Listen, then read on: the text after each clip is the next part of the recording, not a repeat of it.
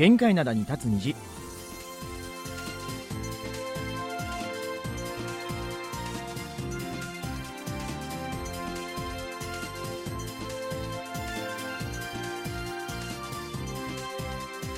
リスナーの皆さん、あにわせよ。木曜日の限界などに立つ虹、トムジェリーのトム、イジンヒョンです。ジェリー武田博光ですえーと、ソウルは、ん結構今週寒かったですね。ね寒かったよね。うん。今日はちょっとなんかお昼昼間からは暖かくなってききてますけども、うんうんうん。昨日なんかあの、初氷、氷があったらしいですね、ソウルでも。いやだから朝とか晩さそろそろもう床暖房つけるか迷うぐらいの気温なんだよね。そうそう。だから、うち、あの、中央暖房ってやつで、おうおうおうあの、団地全体でってやつあるじゃないですか。そうよね、うん、もう、つけましたね。あつけた？そうそうそう。いやつけるとさ俺もう乾燥ひどくなるからさ。確かに。だから、もう、あの、加湿器出しましたよ。だからそれと一緒に出さないとなとは思ってるんだようねんそうなんですよ、ね。今日もちょっと寒いかなと思ったら歩いたら結構汗ばんでさ、うんうん、うん。なんかもうどっちつかずなんだよね今ね。いやーでも本当にこの最近思うのは、ん。春秋短いいやでしょ？この話もしましたけども。毎年言ってるからねこれね。どんどん短くなりますよね。短くないんじゃないのもう。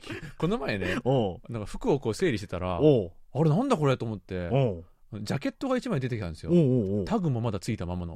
なんだっけこれと思ったら、ね、新品じゃん。去年の、うん。去年の冬ですよね。おあのうちの奥さんがなんかあのジャケット1枚買ってくれたんですよね。うよかったね。ただ秋物でうん。もうその時寒かったからうん。着れずにじゃあ来年の秋着ようとか言ってしまってたのおう。そしたら、今になってそれに気づいて、あ、もう寒くて着れないと思っ着れなくて。なるよね。じゃあだから来年着ようと思ってます。そういう服がだんだん多くなるんだよね。まだね、タグもつけたままで。す。そうだよ。大変ですようん。本当に。うん。あのーオープニングで何度かイチョウの話してましたけどね、はい。度の前もイチョウが色づいてきて、うんうん。なかなか綺麗になってきてますけども、はい。うん。ということでね、今日はあの、秋なのか冬なのかちょっとわかんないですけどもね、えーこの曲で温まってからいきたいと思います。気。分は秋です。はい、えー、シャープで、レイプスルタトタンコピチャロン。私の唇、温かいコーヒーのように。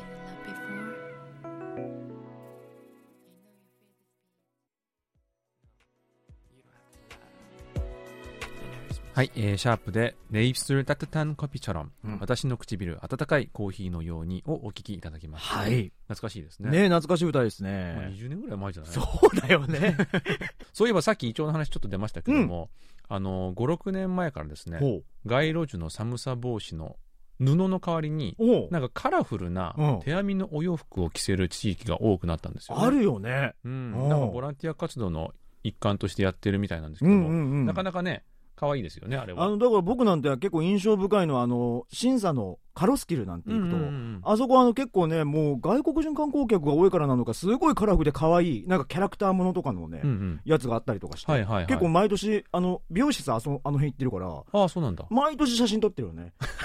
どこにもあげず。写真ホルダーに。あれ？あこれ撮ったねえそれやっぱあの、プロフ画像とかにしなきゃ。しないよ。なおじおじさんみたいに。なんだよそのプログラムはしないよ。まあでもそういうところにね、ちょっとずつこう、なんか可愛さがあるっていうのはいいですよね。可愛らしいです。はい。うんえーここからは皆さんからいただいたお便りを紹介していきます。はい工藤ゆひろさんからいただきました。武田さん、ジヒョンさん、あにわせよあ。にわせよ13日放送のハマヒーの誓いで、インスタントラーメンを使ったケランチムが紹介されていましたが、うんえー日本ではそれよりもっと簡単にできるケランチム、かっこ茶碗蒸しが SNS を中心に流行っています。うん作り方は、カップラーメンの残りスープに生卵を入れてかき混ぜ、耐熱容器に移して電子レンジで加熱するだけ。えー食感はケランチム、味はスープのお出汁が効いた茶碗蒸しでとても美味しいです。うんえーカップヌードルでおなじみの日清食品がホームページで作り方を公開してますよ。えー私は辛ラーメンなど辛いラーメンを食べるときは毎回これをやります。もったいないけど辛くて飲み干せなかったスープを茶碗蒸しにすることで最後まで美味しく食べられますし、もう一品おかずが食べられたという満足感もあります。うん今となってはこの茶碗蒸しが食べたくて激辛ラーメンを買って食べている気がします。えーぜひお二人にも、えーズボラ茶碗蒸しを試していただきたいです。といただきました。はい、ありがとうございます。はい。いや、これね、実は知ってたんですよ。結構ね、一時期ね、え、YouTube とか SNS ですっげえ上がってた。これ実は僕もやってました。やったことあやるのったやった。俺ないわ。あないんだ。ないないないない。でもね僕はちょっとあれなのかな。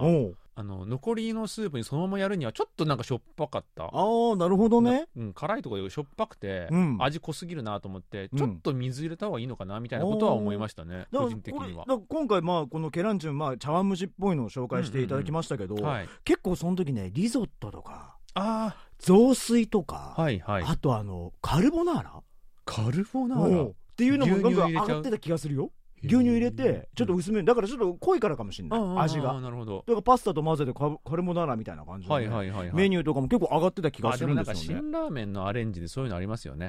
牛乳でみたいなやつ。あーなるほどね。カルボナーラ風みたいなおね。うおう。まあちょっとねうん辛さが収まるというか。そうそうそうそう。そんな感じはしますけどね。まああの韓国人あんま辛ラーメン辛いレベルではないですけどね。そうだよね 辛い食べ物ではないよね。辛いとは思ってないよね 僕は個人的にあの辛ラーメンとかもノーベル賞を与えてもいいと思うんですけどね。平和賞かな。何の何何の平和平和賞じゃんうんまあそうね口が平和になるからねやっぱあの韓国はあれですよね。ご飯ですよね。ああそうね残りのスープにご飯入れて食べるみたいな。うん一時期それすごいやってたうんうん。男性なんかは特にね、ラーメンだけじゃちょっと足りないって人が多いから、うん。まあ大体ご飯入れたりしてますけどうも、ん。うん、それもなんかあの、韓国何でもご飯入れるもんね。そうよ。もううちのあの知り合いのヒョンなんて毎回言うよ。ご飯があれば大丈夫だっつって。何でもご飯だからね。ぜひあの、やったことない方はね、ご飯も試してみてほしいですね。はい。はい。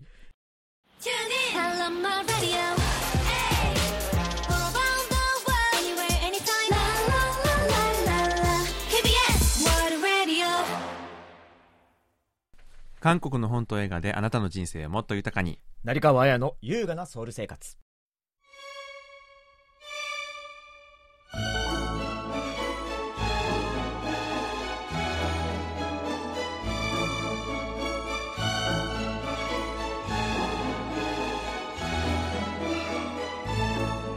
はい、えーこのコーナーでは元朝日新聞文化部記者の成川さんに韓国の本と映画について紹介解説していただいています。はい成川さん、こんにちは。こんにちこんはに。ちは今日は本ですね。うんそうですねん本の週なんですけども、どんな本を紹介していただけるんでしょうか。はい、えー本日ご紹介する本は、キム・ダッスルのエッセイ、気分を管理すれば人生が管理される。気分を管理하면 인생이管理된다。という本です。はいエッセイ。エッセイ。エッセイなんか久々な感じしますけそども。うですね。ははいい。まあ、今年出た本なので、うんまだ日本では翻訳されてないと思うんですけども、はい。 韓国でかなりよく売れてるので。うん、遠からず翻訳も出るんじゃないかなと思います。はい。でキム・ダッスルさんはプロフィールを見ると作家さ作詞家コピーライターというふうにあるんですけども、まあ、記事をちょっと探してみたんですけども、うん。インタビューはあんまり受けてないみたいで,、はい。でまあ、どんな人なのかなと思ってインスタグラムを覗いてみると若い男性のようです。えー、私女性だと思い込んで読んでねたので、名前、うん。お名前が、うん普ですよね通女性ですよね、ダッスルさんって言ったらね。ですよねなんか内容も恋愛の話とか結構当然著者は女性なんだと思って、まあ、失恋の話だとかそういうのあの、はいはいはいはい。読んでたんですけどもあれ？男性？みたいな。うん僕もこのインスタグラム見させていただいたんですけど、うん。すごい若いですよね。すごい若いみたいですよね20代ぐらいには見えますよね。ね。そんな感じしたのって、うん。でなんか一言エッセイみたいなずっとずっとねね投稿されてて、多分そのインスタのをまとめて本にしてるみたいですよね。なるほど。うん。なるほど。そうほそうであの気分をコントロールするっていうの結構ねみ意外と難しいと思うんですけども、うんうんできれば気分よく過ごしたいっていうのはみんな共通だと思うんですよね。はい。確かにで、まあ、さらには気分が悪いままでいるとやることやること結果も悪いという悪循環に陥ることもあると思います。そうですよね。でまあ、そんなみみんなが抱える気分に関する悩みについて答えてくれるエッセイでした。例えばストレスを減らす方法という項目では、まあ、1つ目に30分早く動く、え2つ目に本や文章を読むというふうにあるんですけども、まあ、確かに私も時間に遅れそうになって焦るストレスが一番よく受けるストレスで。まあ確かにうそうですねん。でまあ、自分の場合は本当に締め切りの問題があるんですけども、まあ、余裕を持って動くっていうだけで本当にストレス減るなっていうのは確かに思います。うんであと本や文章を読むっていうのも私はすごく共感するんですけど、はい。まあ、仕事からやっぱり映画ドラマなど映像を見る時間が長いんですが、うん内容が面白くってもやっぱり疲れるんですよね。まあそうですよね、ううんんでまあそんな時に本を読む時間を持つと自然とリラックスできます私の場合は、なるほど。うん。でまあ、自宅でパソコンに向かって仕事をすることが多いので、まあ、疲れたらカフェで読む本を読むっていうのが習慣になっていて、まあ、特にこのエッセイみたいな軽く読める本が、うん、ストレスを和らげてくれるなというふうには思います。なるほどなるほでまあ、人によると思うんですけども私の場合はやっぱり電子版で読むとやっぱりしんどくて、うん。あの本紙で読むとあのほっとする感じがします。僕もだってあーなるほど。本はなかなか僕も電子版で読めなくて、うん。まあ、韓国来て、まあ、いたいた仕方なくね読みたい本があるから、まあ、買うみたいなね、うん。日本の本読むっていうのはあるんですけど、結構ね紙の本だともう一回何年後かにもう一回読むっていう気になるんですけど。電子版だとねそれがなかなか起きないんですよね、うん。まあ、これは僕の問題だとは思うんですけどなかなかうん。何回も3回4回読もうっていうのにまだ出会ってないというか電子版では、なんかあんのかななんていうふうには思っちゃうんですけどね。どね。うん。確かに僕も、どちらかというと、やっぱ紙の方が好きかなっていうのはあるんですけども、いやよく言うよ。あの、ペーパーレスをね。お いそれはそうだね。それはいいことですよね。あの実行実践してるんですけども、ただね、あれは電子版いいと思うのが、推理小説とかはいいと思う。あの残りの分量、多分まあ表示できるできない、多分切り替えあったりすると思うんですけども、小説って本の厚さで、もう大体、あ、もう、終わりかなるじゃんって。もうもうすぐ犯人わかるじゃんっていうのが分かっちゃうからうんうんうん、あれは推理小説とか読むと残念だなと思うんですよ。なるほどね。だからよくあのね、芸人のままっちゃんとかが昔言ってたんだけども、後ろはもう全然白紙でいいから、もっと増やしてほしいとか、量が分かんないようにね。なんか最近そういう作家さんも増えてますよね。なんかいろいろ試そうとしてる。あーうんなるほどねそういう小説とかでう。ん、まあそういうところは電子版もいいのかな、うんなんて。まあ確かにね、あとこのストレスの話なんですけど、うん。なんか俺でも逆にストレスって何ですって聞きたい。ないストレス感じないいや、いや感じてないんですよ。だからストレスが何なのか分かんないんですよ。でも絶対感じてるんです。どっち？だから分かんないの。これがストレスだっていうのがなくて。へでーも是枝監督もストレス感じないって言ってましたよ。だから人によるんだなと思って。でも行き詰まる時はあるんですよ。で、これがストレスなのかなと思うから、そういう時は僕はあの結構ジョギングとかしに行くんですけど、はいはいはい。1時間ぐらい、もう10キロぐらいバーって走るんですけど、ん。でそうなると頭がすっきりするから、あこれがストレスが解消されてることなのかななんていうふうには思うんですけど、全然わかんない。あ、ストレス、まあ、ありそうだよね、なんか顔つき。そんなにそんな暗い顔してる。なんかすごい感じでそう。いやーでも僕もねあんまりそんなにストレス強く感じたりするタイプではないんですけどもうん。まあまああるっちゃあるよね、ああ、そうか。うん、なんか思い通りにいかない時とかまあ嫌だなとかムカムカしたりっていうのは、まあ、全くないっていう人間はさほどいないんじゃないですか、ううん。んなかなかね、なんだろうな、なんていうふうに僕はいつも思っちゃうんですけどね。うん。はい。うんであの私韓国っぽいなと思う部分があったんですけどうん。一、人だけの時間を持つという項目ではい。あの著者自身が昔は一人の時間が寂しく感じられて耐え難かったが、うん。今は一人だけの時間が必要だということを知っているというふうに書いていて、うんやっぱり韓国の人が日本の人に比べて一人が苦手という人多いなと確かに。うん。思いました。あとなんか自分の苦手とか苦得意とかではなしに、うん。なんかイメージとしてなんか一人イコールかわいそうみたいそうみなのがあるんですよね。そうみたいですよね。うん。だから一人でいるとなんか一緒にいてあげようかとかついてってあげようかとかそうそうそう。が韓国のは多いのかな。そうですよね。うん。でも私逆に誰かといいつも一緒にいる方が疲れるので、確かに。ううんん、私が韓国で一人で暮らしているのを心配してくれる韓国の友人が多くて、はい。あのいつも寂しくないというふうに気遣ってくれるんですけど、うんうんうん。実は全然寂しくないと。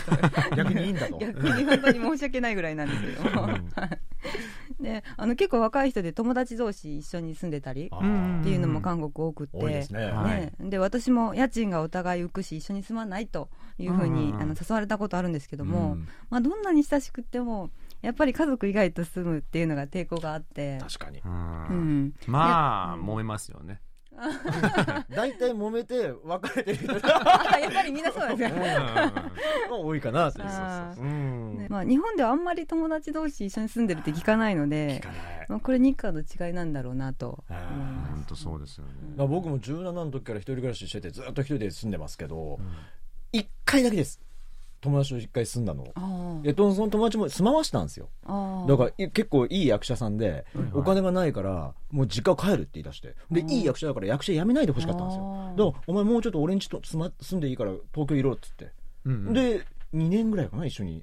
うん2年 結構長いですね。結構長いですね。まあそいつもう家とか片付けられないやつだったんで、はい。家がもう悪魔の家みたいになっちゃって なんかトイレ トイレ開けたらラーメンの袋とかあって「おい!」って。わかりますわかりますとかあったんですけどでもうん。もうそれぐらいかな。でもすごい僕はすごい勉強にはなりましたけどね。一緒に住んで。なるほど。こんなめちゃくちゃでも生きていけんだ。あそういう勉そ強れですはかすごいいいことなのかな。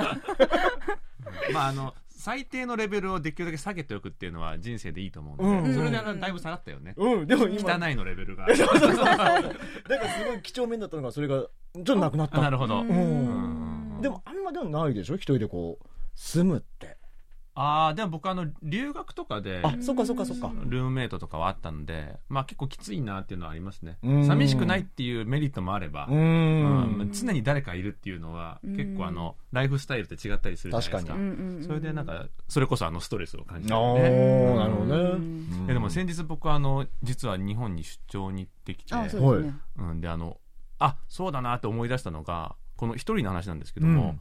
スタバ日本のスタバ行くと、うん。こうガラスのとか壁向いてる一人用の席ってあるじゃないですか、うんあれ韓国ないんですよね。ないですね。あないね。うん、あれあの日本行って初めて見た時うわーすごい日本だとう思った、んわかりますわかります。韓国なんかあんま座らなさそうだなって。ああ確かに。うん。ないわ。今言われてああからさまに一人ってなんかないですよね。ないよね。ね。確かに。うんだからそうそうそう。そうそうそう。やっぱそういうところも違いますよね、うんそうそうんで私は結構メンタルが強いって言われる方なんですけども。あそうなんですね。うん強そうでも。はい。すいません強いです。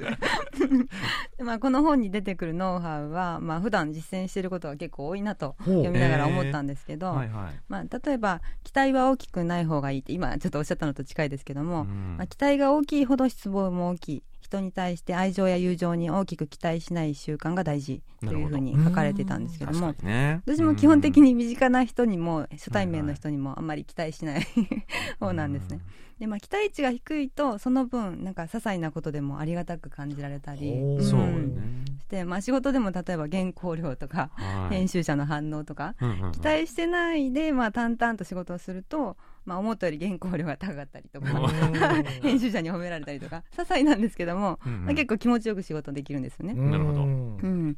まあ、結構周りで気分の上下が激しいなという人の話を聞いてると、うん。ものすごく期待した後に期待通りいかずすごく落ち込むというのを繰俺。り返してるのを見て。これ自分。でもね、期待っていう言葉はちょっと違うんだけど、それがあるから、相手がそんな風にあるから、俺もそのために頑張ろうって思っちゃうから、自分も動くんですよ。ああなるほどね。だからその期待っていう言葉が正確かどうかわかんないですけど、それがあるから、俺も頑張ろうって言ってやるんだけど、全然俺のやつに追いついてこないから落ち込むっていう。相手にこれだけしてあげたいっていう気持ちがなかなかこう実現できないってことそねう。なるほどうね。ん。ストレス感じてるじゃん まあ、ストレスっていう言葉が分かってなかった落っていうことなんだけど。あでもこの最後のすごく期待して期待通りいかずに落ち込むみたいなのは、うん。なんかうちの母を思い出して、あであのなんかあの仕事とかそういうことじゃなくて、うちの母ってあのいろいろなんかおせっかいというか、うん。なんか人他人になんか周りやいろいろやってあげるの好きなんですよ、うん。でもやってあげといて私これだけやってあげたから、まあわかります。きっとこんだけ帰ってくるんだろうなみたいなのが自分の中にあるみたいでいつもなんかねそれ良くないよって注意するんですよ。だからそだからもう何かしてあげるならもううん。帰ってこなくてもいいだけしてあげなさいっていうのはうん。いつもい言うんですけどね。なかなかそれができないみたいで。そねそれなんかあのシュンってなってることがよくありますね今うんそうなんです。盛り上がってる時に、うん、ほどほどにしたらって言いたくなるんですよね。うんでもあと大事だなと共感したのが、はい。私が私のことを決めるという項目だったんですけども、はい。まあ、特に韓国ではこれも今おっしゃったことなんですけども他人に干渉するという言葉はちょっと悪いですけども、うんうんうん。まあ、本当に良かれと思って本当にいろんなことを助言してくれる人がたくさんいるんですけど、うん。まあ、結局は自分の人生自分で決めるというのは私もいつも意識してるんですけども、はい。のもちろんいろんな意見は参考になるし、うん。本当に自分の盲点に気づかされることも多々あるんですけども他人の意見に振り回されないというのはすごく大事なことだなと思います。うん。まあ、私のようなメンタルが強いと言われる人でも、まあ、読みながら自分を振り返る時間になりました。でまあ、今まさに人間関係などで悩みを抱えているという人にとっては本当に解決の糸口が見つかるようなそういう救世主のような本になるかもしれません。うん。早くね翻訳されて、うん。日本の方にも読んでいただきたいなと思いますけども、うん。そうですね。いやでも本当にあの僕なんてメンタル豆腐みたいなもんなんで。そうですか。そう。そう。でもねやっぱりね俳優さんはやっぱり感情をすごくあ繊細な方多いなと思う。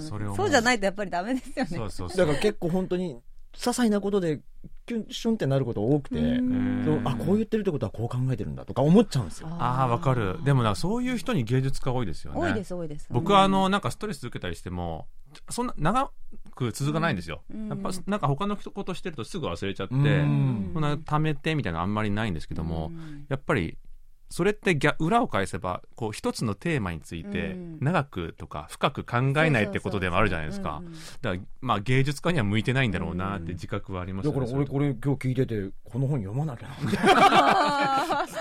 ストレスストレスあるやん。わかんないよ。おすすめします。ちょっと読んでみたいですね、うん。でも結構あの短い文章なので、はい。韓国語を学んでるという方にもおすすめできうんるかなと、確かに、うん。うん。思います外国語の勉強でエッセイとかいいですよね。いいですね。実際にこの使う言葉で書かれたりするから、うんうんうんはい、なるほど、うん。えーということで今日はエッセイ「気分を管理すれば人生が管理される」という本について紹介していただきました、はい。成川さんどうもありがとうございましたありがとうございました。ありがとうございました。続いてのコーナーは応答せよ過去のこの日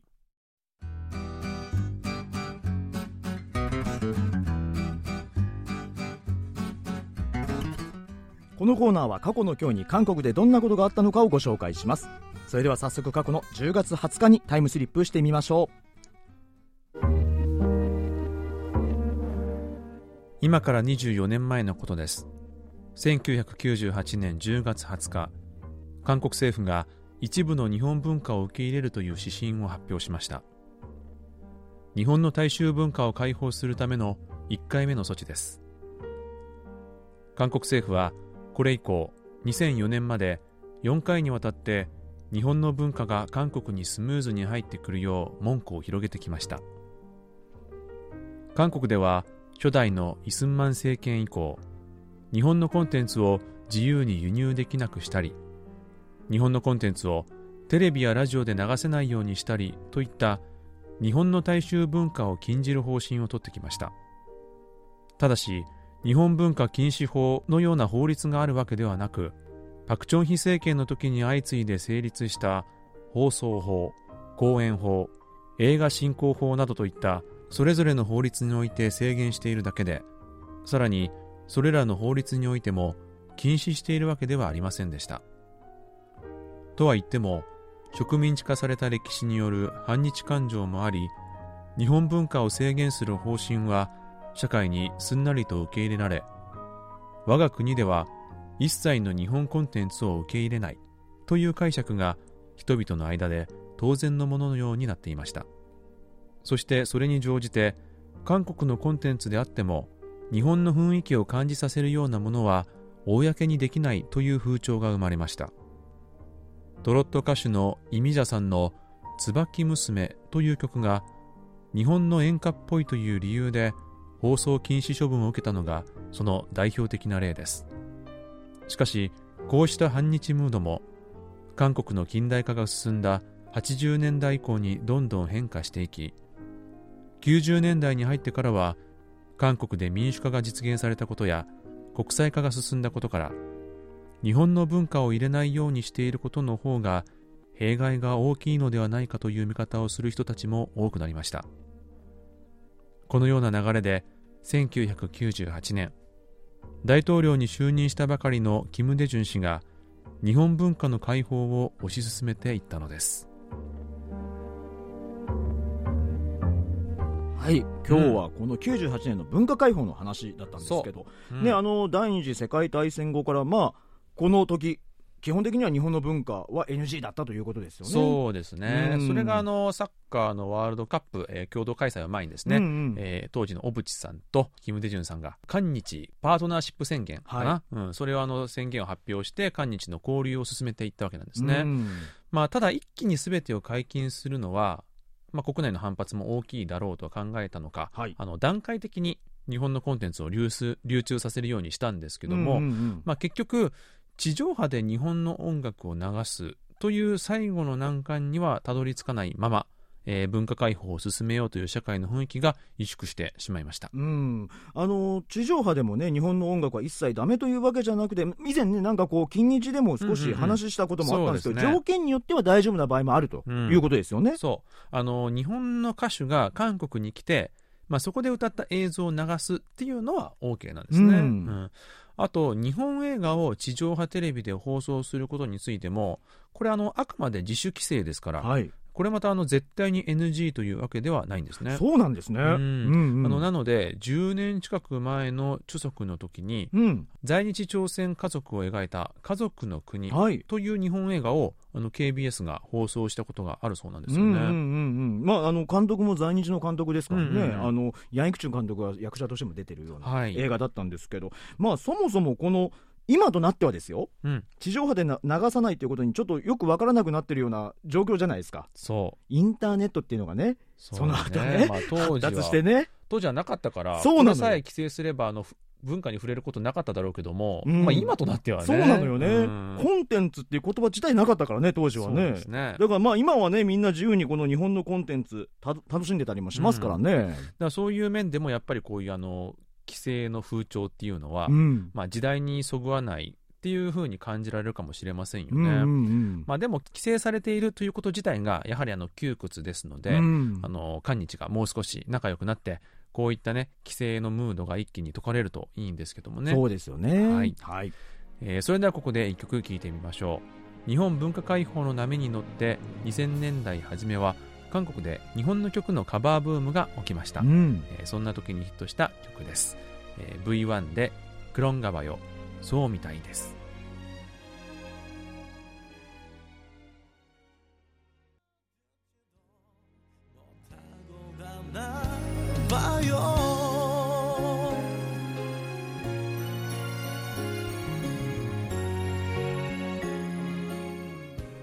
はい、えー V1 で「クロンガバよそうみたいです」をお聴きいただきました、はい。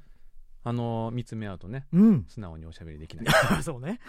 日本語の方の歌詞ね。うん。サザンのあの津波のカバーですよね。そうですよね。この曲とあとあの尾崎豊さんの「うん。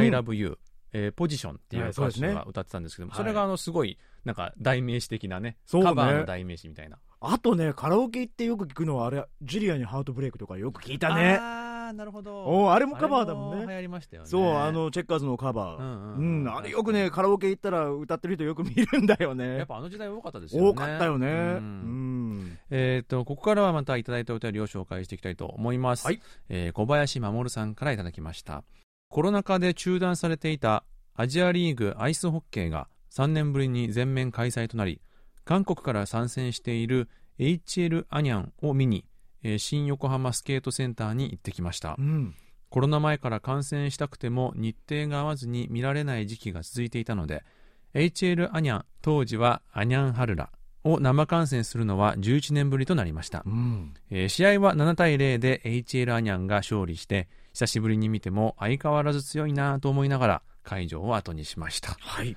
ありがとうございます。います。やでもあの韓国のチームも見にね。わざわざあの観戦行かれたんてすごいですね。すごいですね。嬉しいですね、ういんやでもアイスホッケーとか詳しいですか？いやこれね小林さん申し訳ないんですけど本当に全然わかんなくて。我々ね。そうよね。わかる？わかんないでしょ？全然わかんないね。だからねあの昔ファミコンでゲームでやっファミコン？もう正プレ直プレステとかでもなくてファミコン？ファミコンだよもう。もうななないよファミコン。買おうと思っても。だからあの ルールさえも分からずですね、はいはい。あのまあ言ったらほら音とかも多分すごい迫力あるんだろうなって、うん。うんうんなんかこう表情の格闘技なんて言われるじゃん、そうね、うん、だからすっごい迫力あって面白いんだろうなと思うんですけど。テンポもすごい速かったりしてね。そうよね。いやだから一度見てみたいですよね観戦ということね僕もみあのテレビとかでしか見たことないので、うんうんうん。まあ、一度行ってみたいなと思うんですけども。そうですよね。まあ、ちょっと調べたところ、はい。えー韓国は男子の実業団が 2, 2チームしかないと、あそうなんだ、うん、だから全体的に実力を底上げすることができないような状況で,、うん。でやっぱあの2チームしかないので、まあ、うん。うんリーグ戦できないじゃないですか、そうよね。ずっと同じチームと戦うとこそうよね。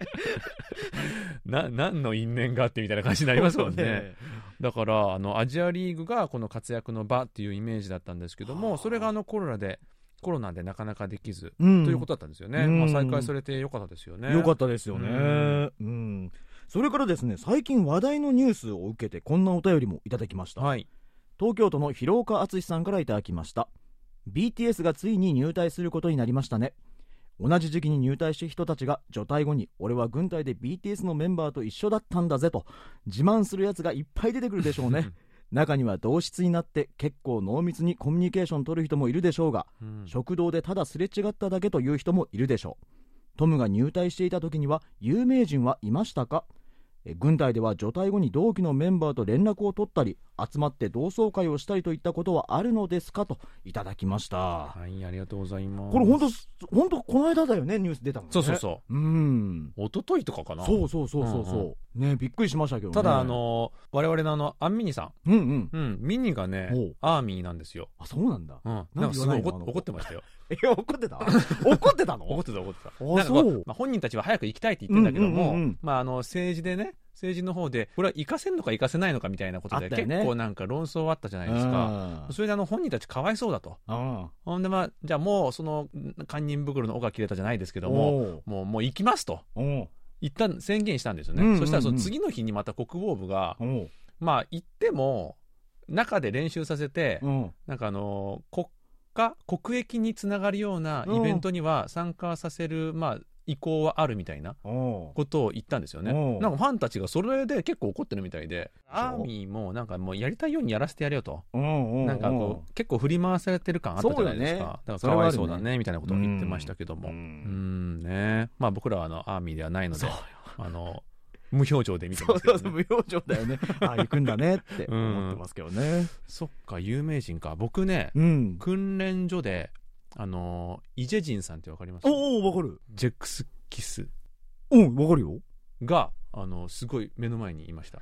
並んでる時に。ああそうなんだ。うん。俺何回か会ったことある。本当に、うん。ただその時にこの訓練所入ったばっかって、うん。まあ、どっか体悪い人みたいな感じでなんかつままた次回みたいな感じで帰る人も時々,、うん。時々いるんですよ、うんうんうん。その中に入って帰っていきました。あ れ？帰るんだと帰って行かれたのね。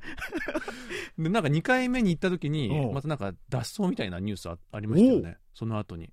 だまあよっぽど大変だったんだろうなってなんか そうなんだ。うそうね、まあなかなかでもほら有名人でこう違う部署にそうですよね。当てられたりする時あるじゃうん。んうんうんまあ最近はないって聞きますけど。だからその時もなかったのか多分イジェジンさんも普通のとこに行ってやっうん。ぱあの、芸能人といろいろと面倒くさいはずじゃないですか、ね。一般人の中にうん。紛れて軍生活を送るっていうのね、うん。まあいろいろ聞かれるだろうし。そうね。まあ、それが嫌で脱走しちゃったのかなみたいな。だからファンとかも集まってきたりするケースもあったりするんでしょ？あるあるある。すごい有名な人だとうんうんねうん。た例えばあのあの何ですか？出勤するのがあるんですよ、はいはいはいはい。舞台じゃなくて、はい。普通のあのソウル市内とか、まあ、地方のいろんな機関に出勤する形で兵役の代わりをするっていう形もあるんですけども、まあ、そういう場合はやっぱり芸能人がいたりするとうん。うんなんかみんなね見に行ったりして例えばねあの有名なのは、えー、とチャムシル総合競技場？おう。あの野球場のあるとこ。あるね。あそこの駅でう。んあのシンファ。おうおう。アイドルグループのシンファのエリックさんが勤務してたのよ、はだか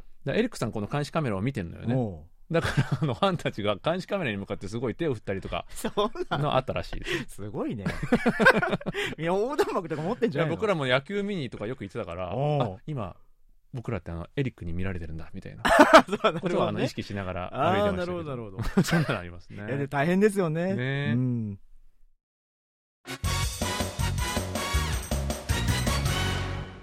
続いてのコーナーはクリック系。中枝しおりさんがインターネットで注目の話題を紹介してくれます、うん。はい、こんにちは。えーこんにちは。こんにちは。10月になりましたね。ね。え。ううんん、今日はあのどんな話題を紹介していただけるんでしょうか？はい、あの今日別に季節感ない話なんですけどね。ほうえーチョンカンスっていう言葉を最近よく見るようになったなと思いまして。チョンカンス。チョンカンス、きえー見たことある？なんか大体ね。中華料理みたいなね メニュー？なんかね、いろんなニュースっていうか、うん。こう身の回りの話題みたいな感じにうで紹介されてる時に出てくる言葉なんですけど、とはいはい。チョンカンス、何々関数とかいう言葉よく使いますよね、最近。あーあのホカンスとかあそうそうそう。なるほどねそう、ホカンスって、そのホテルプラスバカンスで、はいまあホテルで過ごす休日みたいな感じだったじゃないですか。はいこれ今なんかホカンスは日本でも使ってるみたいですね。多分韓国から日本に行った言葉だと思うんですけど。そういうことが最近多いですよねうんこのチョンカンスっていうのは、田舎で過ごすバカンスっていう意味なんですね。なるほほどそうチョンってあの、うん漢字で書くと村ですよね。そうですよね、はいはいで韓国だとその結構田舎町みたいなのをこう意味するじゃないですか。うんうんうんそれでチョンカンスで田舎で過ごすバカンス。であの休日の過ごし方ってまあいろいろあると思うんですけど、うん。はい。ここ近年はあのテレビの影響とかでうん。割と田舎が注目されてるんですよね。確かに。うん。なんかよくねそのケーブルテレビとかでも、うんあの三食ご飯とか行って田舎に行って、まあ、そこの食事食べてとかはい。作って食べてみたいなんとか人気があったりするじゃないですか。ね、リスナーさんの中にも好きだっておっしゃってる方もいましたし、うんうん。うん。いらっしゃいましたねそうそう。であとなんか映画とかでもねその日本の映画のリメイクですけど「リトル・フォレスト」とか、はいはいはい。そういうのであなんか田舎暮らしっていいなみたいなうん。そういう憧れがあったりするでしょ？はい。であとまあレトロブームなんかもね一因とか言われますしそういうのでいいなと思ってあちょっと田舎行ってみようかなっていう人が増えてるみたいなんですよね。疲れてるんですかね。そうそういうことだと思いますよ。コロナ疲れうん。コロナ疲れもあるのかな、あのお二人はどっかそのテレビとかで見たなんか田舎の風景みたいなんで、うんうん。あいいな行ってみたいなみたいなのありました？いやでもいそういう風景だけ見るのは行ってみたいなっていつでも思うんですけど、うんうんうんなんか田舎苦手みたいなこと言ってましたよそうなのよ。ねあ行ったられそうな行ったで。そうでしたっけ、うん。あそっかそっかなんか聞いた気がする。だからあの、うん。ケツっていうかあここまでですよっていう期間が決まってれば僕滞在できるんですけど、うんずっとそこにいてくださいって言われたらもうもうブルブルブルブルって なってもう心臓ドキドキドキドキしちゃう え結構田舎で何でもしたいけど、ね、田舎で何があったん？何もない。ないんだけどそんな恐怖を。そうだからだから不安になっちゃうから、うん。こっちゃまなんだよね。都会育ちの。ブルブルブルってなって いやなんかねあの本当に一生いてくださいって言われたらあれ？と思うけど、はいはいはい。でもちょっと暮らしてみたいなとも思いますけどねうん。ある一定期間だとね。確かにそ素朴な生活というか、まあ、その地域に根付いたご飯とかね。あそうなんですよ、そういうのはすごい興味味はありますけどね、なんかそういうのに憧れてちょっと田舎行ってみようかなっていう人が多いみたいで、はい。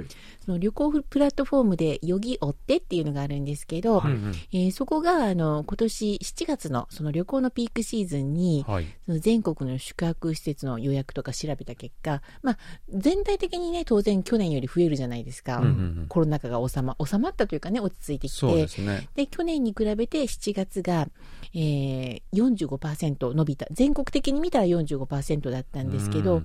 中でもそのチュンチョンドチョルラドキョンサンドって、まあ、田舎がたくさん残ってるところじゃないですか、そういうところのその広域市って呼ばれる人口が多いところを抜かした、本当に地方の部分の予約っていうのは145%増加してたことがわ分かったんですよ。だから2.5倍近くになってるんですね。す。うん、であとはなんかキャンプ施設だとかペンションの人気も急上昇してるんですよね。ううんん、でそういうねあのすごく田舎に行きましょうみたいな流れがとっても増えているっていうことで。うんうんうんであの去年なんかはそのやっぱり国内でしか旅行できないねってことではい。最終島に行く人がすごい多かったんですよ。あーまあね。そうん。それは去年に限らずねどこでもなんですけど、はいそういう国内旅行イコール最終島みたいな、まあ、最終島とか関温度みたいなイメージだったのが、今全国に分散され始めてるっていうことなんですよね。うそうですね。ん、いや本当にねそうだと思いますよ。ううん。んでそれからあの韓国って以前からあのペンションの人気ってすごかったですよね。確かに。うん、私日本でペンションに旅行に行こうみたいなそんなあんまり記憶にないんですけど、うんうんうん。韓国に来てからだけで何回ペンションに泊まったか。そうね。なるほだから旅行だだけじゃなくても本当に週末みんなで集まってちょっとあの、うんうんうん。バーベキューでもしようかみたいな時にペンション借りたりとかそうなんかすごい気軽にうん。うん使いますもんね。だからなんか韓国って本当にちょっと遊びに行こうイコールペンションみたいな感じで、うんうんうん。さらにペンションっていうともうバーベキューがセットみたいないろんなそうですねなんか定番のイメージみたいうんうんうん。なありますよまあ、ね。僕バーベキューっていうよりも酒っていうイメージがもうすごい確かに強いんだけどね。ね ずっと飲んでるよ。ねずっと飲んでると ずっと飲んでる。からずっと飲んでると夜中にみんなインスタントラーメン食べるでしょ？それね。うんもう俺次翌朝なんですけどねもう寝ちゃってるからね。まあ、ただあのここ数年はちょっとキャンプブームとかもあったりして、うん。結構凝り始めた人も増えたんですよね。増えた。だから、うん。ラーメンじゃなくてちょっと贅沢にみたいな人うんうんもうん。結構若い人では、パスタ作ってみようかなそうするとな。んかあとなんか普通の豚肉じゃなくて、うんうんちょっとなんかラム肉ラム肉とかね、うん。なんか塊を買ってうんうん。なんか調理するみたいな人も結構いるみたいですね、なんか格好つき始めた感じかな。そうそうそうそうだからあの僕なんて日本であの、うん。ホットサンドのね、うん。あれをキャンプで使えるようなやつあんのよ。あああはいはいはい。の本当に持ち運びできるよううな、んうん。それ買ってきたんだけど一回も使ってないんだよね。言ってないからね今うん。使いたいよね。いや今そういうの持ってたらすごい喜ばれるいいですよね、うん。今度キャンプ行くときはそれ持っていきたいなとは思ってるんですけど、うん。なるほど。うんそう日本だとなんかそのコロナ禍でねキャンプブームとか言われてて、はい。こっちももちろんそういう風潮もあるんですけど、はい。でもまああのもともとそのキャンプかキャンプっていうかまあペンションとかがね、すごく人気だったっていうのとさらに今田舎ブームっていうのでうすごくねこう定着しているっていうね。でもあの、うん。チョンカンスって言っても、まあ、田舎基本することないじゃないですか、何するんですか？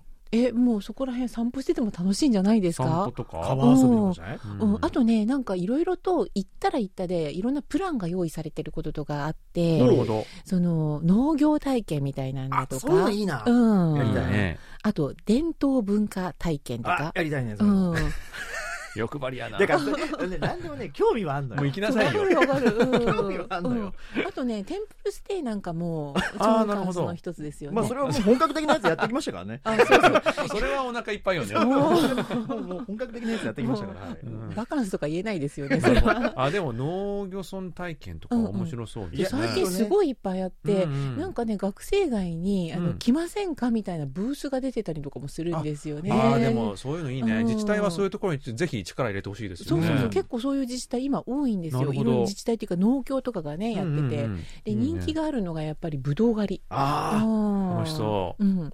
結構日本にいる時なんとか狩りって結構言ってたんですけど、うんうんうん。韓国に来てあんまり行った覚えがないので、そうですね、うん。なんか一応ねこうソウルの近郊でもいちご狩りできるところとかそうそう。いろいろあったりはするでもんですけど、ね、それももう最近になって増えてきた感じで、昔は本当に聞かなかったですもんねあんまり。ねそうか、うんそこら辺なんかあのちょっと日本を見習ってみたいなまあそういうのもあるんでしょうね。ですかね、うん。まあ、とにかくあの行ったら行ったでねいろんな過ごし方ができていいですよみたいな感じになってるんですよね。うん、でもやっぱ僕はあの、チョンカンスってわけではないんだけども、うんうん。まあ、何年か前にうん。友達の親戚が、うんまあ、田舎の方に住んでらして、うんうん。であのなんかあい空き家があるんですよね。誰も使ってないみたいな。ま管理はされてうんうんうんて綺麗なんですよでそこはあのなんか親戚とか友達の間でこう、みんなで泊まって順番でそうやって使ってるってことなので、あの一緒に遊びに行ったんですけども、うん。めちゃくちゃ田舎でもう本当に何もなくて、うん。まあ、ただあの喋ってお肉焼いてたバーベキューして、まあ、それだけが目的で行ったんですけども、多分ねチョンカンスってそれが楽しいんだと思いますよ。ただやっぱ良かったのはうん。子供たちも連れて行ったんだけど、あのソウルってうん。星ほとんど見えないんですよね。あうん。そうね、うんそうそうそう、うんう。んだからその夜空いっぱいの星を子供たちに眺めさせてあげたりとか、びっくりするよね。あー。うんうん。見たことないからね。うわーすごいとか。あーそういうのはやっぱあ私の田舎ならではで楽しかったですけど、うん。まあ、ちょっとやっぱ虫とかは煩わしいですけども、うんそういう自然だったり、うんあとなんかソウルではなかなかお目にかかれないあのカエルをちょっと捕まえて子供たちと一緒に遊んだりとか。うちの実家いるよ。ソウルなかなかいないですもんね。いないよね。うん。まあうちの実家もいそうな感じがしますけどね。そういう体験っていう意味でも、うんうん。まあ、子供たち連れて行くのはいいのかなって思いましたね。そうだからね、なんかホカンスとかもいいけど、うん。ホカンスに行ってもいつも見てる風景と同じじゃないですか、うん。だからまあちょっと田舎の方に行ってね不便なことはありながらも、まあ、リフレッシュもするし懐かしい感じもあるしそういうのでね人気があるんでしょうねはいうん行ってみたいですねそうですね。はいはい、ということで今日は、えーチョンカンスについて紹介していただきました。はいガダさんどうもありがとうございました。はいありがとうございましたありがとうございまそろそろお別れの時間が近づいてまいりました。木曜日の限界灘に立つ虹、金虹ではリスナーの皆様からのお便りをお待ちしております。宛先はジャパニーズアットマーク KBS.CO.KR です。どんなことでも構いませんので、どしどしお送りください。えーちなみに来週10月26日水曜日に、はい今月も YouTube ライブを午後2時から行いますので、はいぜひお時間よろしい方は遊びに来てください。ねえ、たくさん来てくださいね。はい、またあのリアルタイムで楽しめなかった方もですね木曜日のいつもの時間に放送されますので、えーそちらであの YouTube 見れなかったよって方は聞いてみてください、はい。えーそれでは来週も水曜日と木曜日にお会いしましょう木曜日の限界などに立つ虹金虹の相手はトムジェリートム、イジンヒョンと、ジェリー武田博光でした。皆さん、あにげせよ